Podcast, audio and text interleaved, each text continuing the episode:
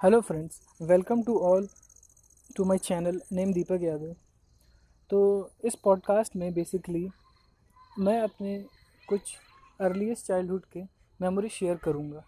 मेरा गाँव गढ़वा डिस्ट्रिक्ट झारखंड में पड़ता है। तो उसके बहुत ही फ़नी मोमेंट्स और उसको बोल सकते हैं बहुत ही फ़नी किस्से शेयर करूँगा, कहानियाँ नहीं। तो बेसिकली डिफरेंस समझ लेते हैं किस्से और कहानियों में।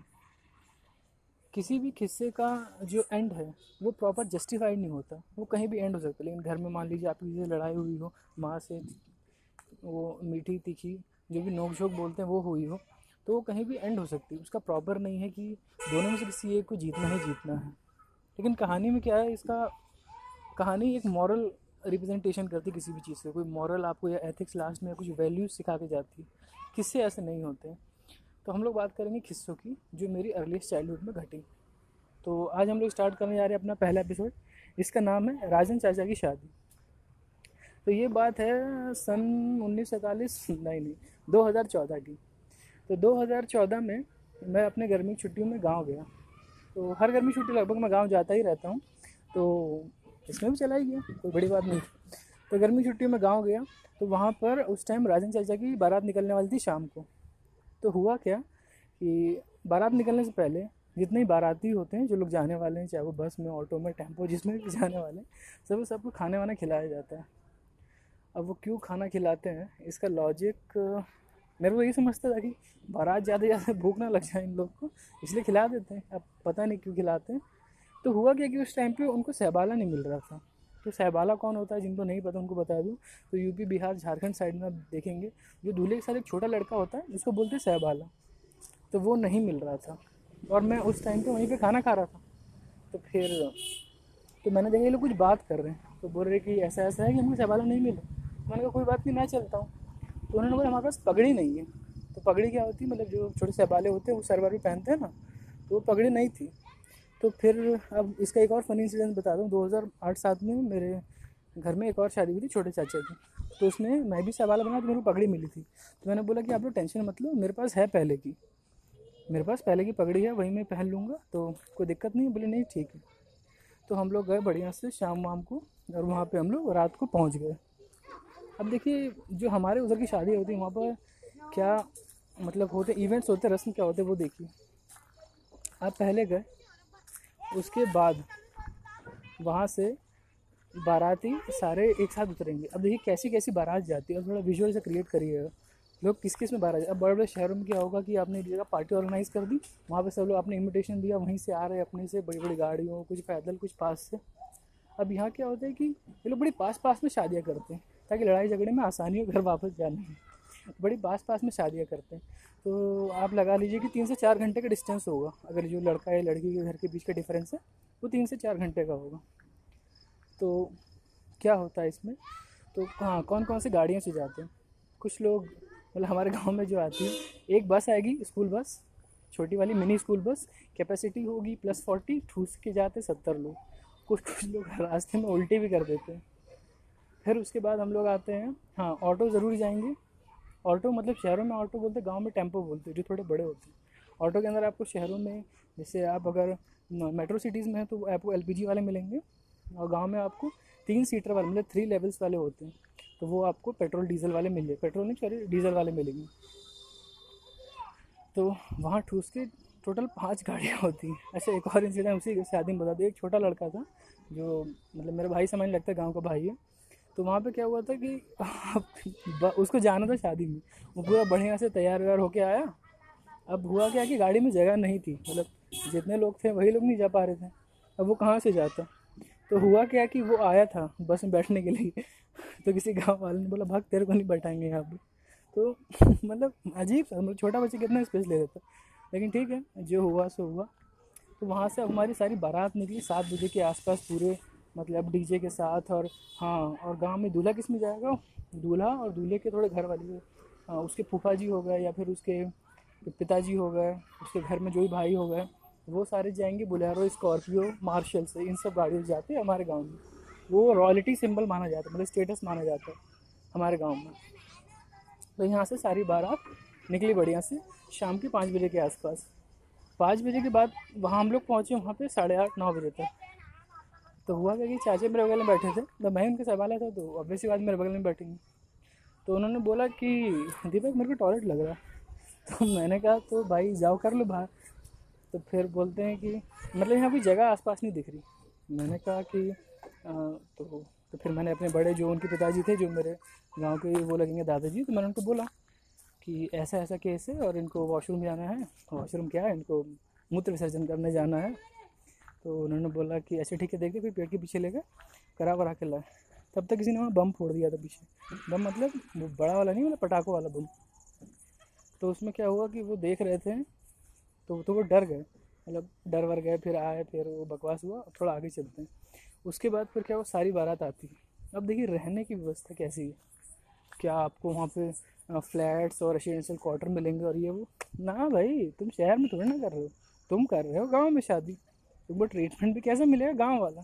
तो क्या होता है देखो, जितना बड़ा आपका, मैं बता दूँ, जितनी बड़ी आपकी क्लासरूम होगी, उतने बड़े के आसपास का वहाँ पे टेंट लगाए जाते हैं। सराउंड कर देंगे, उस लैंड को पूरा खाली रहता है। गाँव में बहुत जगह है बहुत जगह रहती है। तो जितनी बड़ी आपकी क्लासरूम होगी, उतने के आसपास के साइज़ का बोलो चारों तरफ़ से खंभे गाड़ के टेंट लगा देंगे। नीचे फिर आपका बिछा देंगे, कालीन वगैरह कुछ बिछा देंगे कारपेट उसके ऊपर आपके मैट्रेसेस बिछा देंगे, गद्दे वद्दे लगा देंगे। अब जितनी बाराती वहाँ जाके उनको पर जाना मतलब खाना वाना खा के हाँ शादी कब होगी? शादी होगी सुबह चार बजे, जब आपको टट्टी लगेगी। वो भी स्टोरी बता रहा हूँ, थोड़ा सा यहाँ से रिलेट कर दें तो यहाँ पहले आपको पता चल गया कि वो गए, हम हम सारे बाराती गए और वहाँ पे हम लोग बैठे थे। अब उसके बाद उस मेट्रेसिस पे आराम जैसे आपने, क्या बोलते हैं, भाभी जी घर पे अगर देखते होंगे तो यहाँ गुलफाम कली रहती है। मतलब जो उसका फर्नीचर रहता है मतलब नीचे के टाइप पे आराम से बैठ के। तो वैसे हम लोग बैठे हुए थे। और वहाँ पे आता है नाच। मतलब गाँव में बहुत पॉपुलर बोलते हैं इसको, नाच या ऑर्केस्ट्रा जो भी बोलो ऑर्केस्ट्रा थोड़ा इज़्ज़त देते हैं, लेकिन वहाँ पे आता है नाच, जिसमें लड़का ही लड़की बन के आते तो ये बड़ी अचंभा वाली बात है कि इसमें लड़का ही लड़की बन के आता है तो वही डांस वांस करता है और बकवास चीज़ें होती हैं। फिर आपको खाना वाना दिया जाता है, नौ बजे के आसपास खाना सर्व किया जाता है। और वहाँ पे क्या होता है, लड़का कभी कभी थोड़े नकड़े दिखाता है। क्यों? उसको भाई लेना है दहेज। तो बेसिकली क्या था, वो अमाउंट पहले फिक्स हो चुका होता, शादी से पहले तो फिक्स हो गया था। अब तुम उसका इंक्रीमेंट क्यों मांग रहे हो यहीं पे? लेकिन नहीं, हम तो मांगेंगे।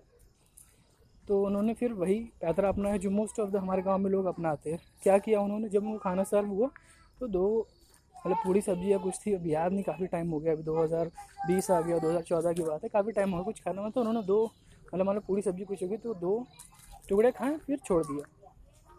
फिर उसके बाद तो सब लोग पूछते कि भाई क्या हो गया? क्यों छोड़ दिया? तो उन्होंने बोला कि नहीं, हमको चेन चाहिए। तो मतलब मेरे तो मन में आ रहा था, तेरा बाप रख के गया था, तेरी औकात है चेन लेने की। लेकिन नहीं तो फिर उन्होंने बोला कि नहीं, हमको चेन चाहिए। तो बोले कि तो कोई बोल रहा था ला बोला साइकिल चेन उठा के दे दो कोई सिक्कड़ उक्कड़ ला बोला मतलब मज़ाक कर रहा हूँ, ऐसा नहीं। तो लोग बोल रहे थे कि हमको चेन चाहिए। तो चेन में बेसिकली मतलब सोने की चेन चाहिए उनको गोल्ड क्या बोलते चेन उनको चाहिए थी। फिर बोले अच्छा ठीक है, दे देंगे। तो खाइए खाइए। फिर उन्होंने खाना वाना खाया। अब सुबह चार बजे हम लोग खा के सो गए। सुबह चार बजे हमको उठाया गया। साथ में उनको भी उठाया गया। बोला गया कि चलिए, आपकी शादी है। अभी सुबह चार बजे सोने का टाइम है। छः बजे तुम शादी करा देना। ना, शहर में कितना बढ़िया होता है। रात रात तो करा ली जाती शादी। आराम से तुम सो, फिर सुबह उठो। दैट्स ऑल अब गाँव में क्या चल रात को सो फिर चार बजे भोर में उठ जाओ। शादी करो। चले गू उधर से निकल रहा है, तुम शादी करवा रहे हो वहाँ पर तो मेरा तो वही था। तो वो लोग शादी में चले गए। मैंने कहा, भाई, मेरा प्रेशर है, मैं जा कर आता हूँ। तो मैं आराम से गया। अब वॉशरूम की बात करता हूँ। तब नए नए मोदी जी आए थे नया नया स्वच्छ भारत आया था तो उतना कोई चर्चा नहीं थी। तो ओपन इन्वायरमेंट खुला मैदान ही था, जो आप समझ रहे हैं, जहाँ मैं गया था सुबह। तो जो आप समझ रहे हैं, बिल्कुल सही समझ रहे हैं। तो वो ओपन इन्वायरमेंट था, बढ़िया था, आराम से करे बने उसके बाद आ गए। फिर उसके बाद, अब हाथ वाथ धोली फिर उसको बोले कि जा जा, बैठ जाओ दूल्हे के बगल में तो बैठ गए। फिर उसके बाद अब शादी प्रारंभ हुई। अब बहुत सारी रस्में होती हैं। अगर आप गाँव वगैरह शादी देखेंगे, बहुत सारे लोग गालियाँ भी देते हैं। हाँ ये बड़ी इंटरेस्टिंग बात है, गाँव की शादी में क्या होता है कि जो लड़की की साइड होती है, जैसे हम लोग जाएँगे लड़की के घर क्या बोलते हैं, दुल्हन लेने के लिए, शादी करने के लिए तो वहाँ पर लड़की साइड से कुछ लोग आएँगी। वो लोग कुछ औरतें होती गाँव की उनको दिन भर में कुछ काम धाम नहीं होता, बस इसकी चुगली उसकी करनी रहती है। और लेकिन गालियाँ बहुत भयंकर वाली आती हैं। उस दिन आपको ट्रू पोटेंशियल पता चलेगा कि शहर और गाँव में बिगड़ा ज़्यादा कौन है। किसका डीप पेनिट्रेशन है गालियों में लिरिक्स में। वो लोग रैप वैप बहुत सालों से कर रहे हैं। जब तक भारत आज़ाद नहीं हुआ, तब से लोग रैप वैप कर रहे थे। तो तो वो फिर माइक पकड़ते हैं, बहुत ही घटिया आवाज़ में गाना शुरू करते हैं वो लोग। और गाना क्या मतलब माँ, बहन मतलब वैसी गालियाँ नहीं मतलब जोड़ जोड़ के। आप कभी यूट्यूब पे टाइप कर लीजिएगा, देहाती गालियाँ इन शादी वेडिंग करके डालिए। आपको लेवल पता चल जाएगा क्या लेवल होता है उनके एंथुजियाज़म का। सुबह सुबह चार बजे लगी हुई भाई, किसी में दम नहीं है, हम लोग नींद आ रहा है, वो गाली दे रही जा रही है। फिर, अब शादी वादी संपन्न हुई। अब एक घटिया सी रस्म होती है। कुछ लोग बोलेंगे ऑफेंड ऑफेंड नहीं हो ना हम लोग आराम से बात करें। तो एक बढ़िया रस्म होती है। थोड़ा उसको इज़्ज़त देते हैं। जूते चुराने की। अब गाँव साइड में क्या होता है कि जूते चुरा लो तो क्या देंगे तुमको? बहुत ज़्यादा पैसे तो होते नहीं है। इस चीज़ में तुम्हारा काम निपट जाएगा। तो हुआ क्या कि बहुत सारे दस दस के नोट लेके गए थे। तो उन्होंने क्या किया कि अगर उन्होंने मेरे जूते ले लिए तो सारे लोग पैसे मांगेंगे मेरे से। राजन चाचा मेरे से पैसे मांगेंगे। तो पहली प्लानिंग क्या हुई? अब देखो वहाँ एक रस्म क्या होती है कि शादी वादी होगी लड़की अपने आ, मतलब अपने परिवार के साथ एक रूम में है। उसके माता पिता जो भी भाई बहन है वो लोग वहाँ पर हैं। मतलब मोस्ट ऑफ़ द केस में लेडी होती है। जो उस और, जो जो दुल्हन साथ है, जो फियोन्स के साथ है तो वो लड़की होती है मतलब बहुत बहुत से लेडीज़ ने उसको घेरा रहता है। तो वो लेडीज़ ही होती है, फिर दूल्हे को जाना पड़ता है जूता वूता लेने, और फिर उसकी माँ को भरोसे दिलाना पड़ता है कि नहीं नहीं, आपकी बेटी का बहुत ध्यान रखूँगा, और कभी मारूँगा, पीटूँगा नहीं, कभी लड़ाई झगड़े नहीं होंगे, मैं आपके क्या, मैं आपका दामाद नहीं, आपका बेटा हूँ छोटे मोटे और वादे वहाँ चलते रहते हैं। अब साथ में क्या होता है, उस रूम के अंदर जाने के लिए आपको पहले एंट्री फ़ीस देनी पड़ती है। अब एंट्री फ़ीस क्या है? एंट्री फ़ीस अगर आप देखोगे शहरों में तो थाउज़ेंड से स्टार्ट होके अब टेन ट्वेंटी थाउज़ेंड तक ख़त्म हो जाती है। बहुत लेवल होता है उनमें। गाँव में स्टार्ट कितना होता है? दस रुपये से लेकर लिटरली दस रुपये से ले कर के औकात है तो पाँच सौ तक में फिनिश हो जाएगा। मतलब जहाँ से शुरू भी नहीं होती, शहर वाले अभी तो गाँव वाले ख़त्म हो जाते हैं। तो हम लोग बाहर प्लानिंग कर रहे थे, मैं राजन चाचा और उनके एक और घनिष्ठ मित्र थे बेस्ट फ्रेंड तो हम लोग प्लानिंग कर रहे थे भाई कि हमारे पैसे ज़्यादा लुट ना जाए अंदर। तो दस दस की गड्डी लाए थे। गड्डी मतलब दस दस के बीस नोट लाए होंगे। दस बीस मैथ्स के स्टूडेंट हूँ कितना हो जाएगा? दस बीस दो सौ रुपये के आसपास लाए थे। लेकिन दस दस गड्डी थी तो बहुत लग रही थी। और हम तो बच्चे थे। तो वैसे काफ़ी ज़्यादा लग रहे थे। तो उन्होंने कहा कि भाई, दीपक कि तू इसको रख ले।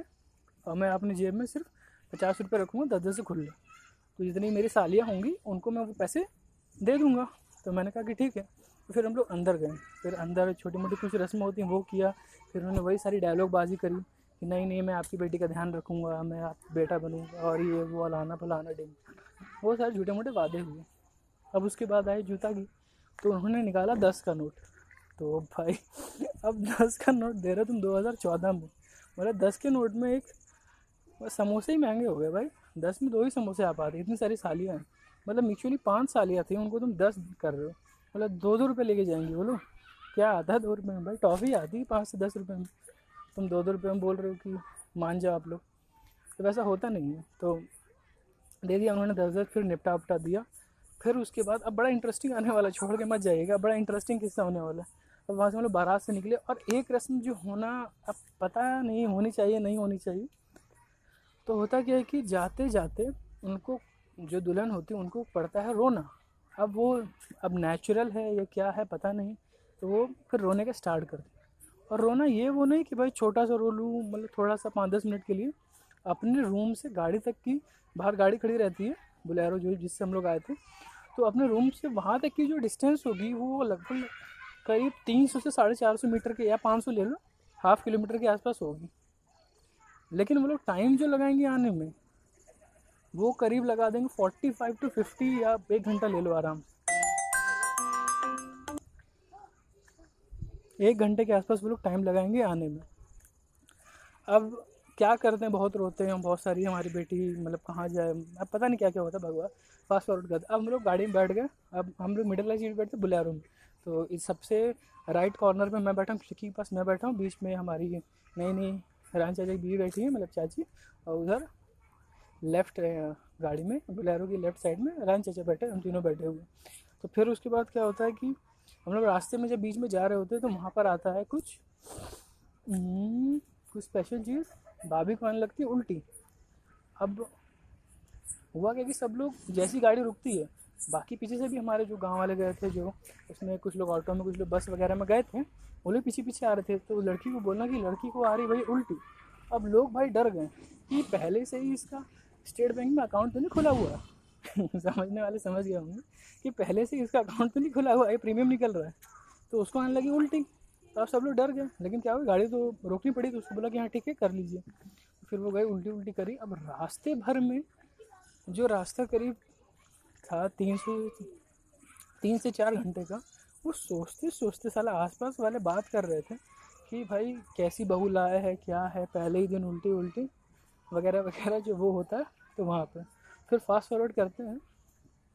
अब उसके बाद हम लोग वहाँ पहुँचे। फिर उन्होंने बताया कि नहीं नहीं मतलब सुबह से कुछ खाई नहीं थी और इतनी सारी रस्में वगैरह होती हैं तो उन्होंने बोला कि इसलिए हो सकता है उल्टी आ गई होगी मतलब कुछ खाए हुए नहीं। तो फिर जस्टिफाई कर दिया तो ऐसी कोई बड़ी बात नहीं थी। तो ये थी रात, फिर हम लोग आए, फिर अब बहुत बढ़िया शादी रही, जो भी रहा। तो आप लोग प्लीज़ बताइएगा, अगर आपको इसमें और जानना हो, कौन सा पार्ट बहुत ज़्यादा अच्छा लगा? या तो राजन चाचा को मैं सहबाला कैसे मिला? या फिर जब हम लोग वहाँ शादी में पहुँचे तो राजन चाचा ने चेन जो थी उसका मांगने का प्रोसीजर कैसा लगा? या तीसरा, जब सुबह सुबह शादी, चार बजे हमको उठाया जाता शादी की? अरे भाई, चार बजे? कौन उठता है भाई? तो चार बजे उठाया जाता है। या फिर लास्ट में जो उनकी उल्टियाँ होने वाली थी, या उससे पहले जब उन्होंने मुझे पेनोटो की गड्डी दी थी आपको जैसा भी लगा प्लीज़ फीडबैक ज़रूर दीजिएगा।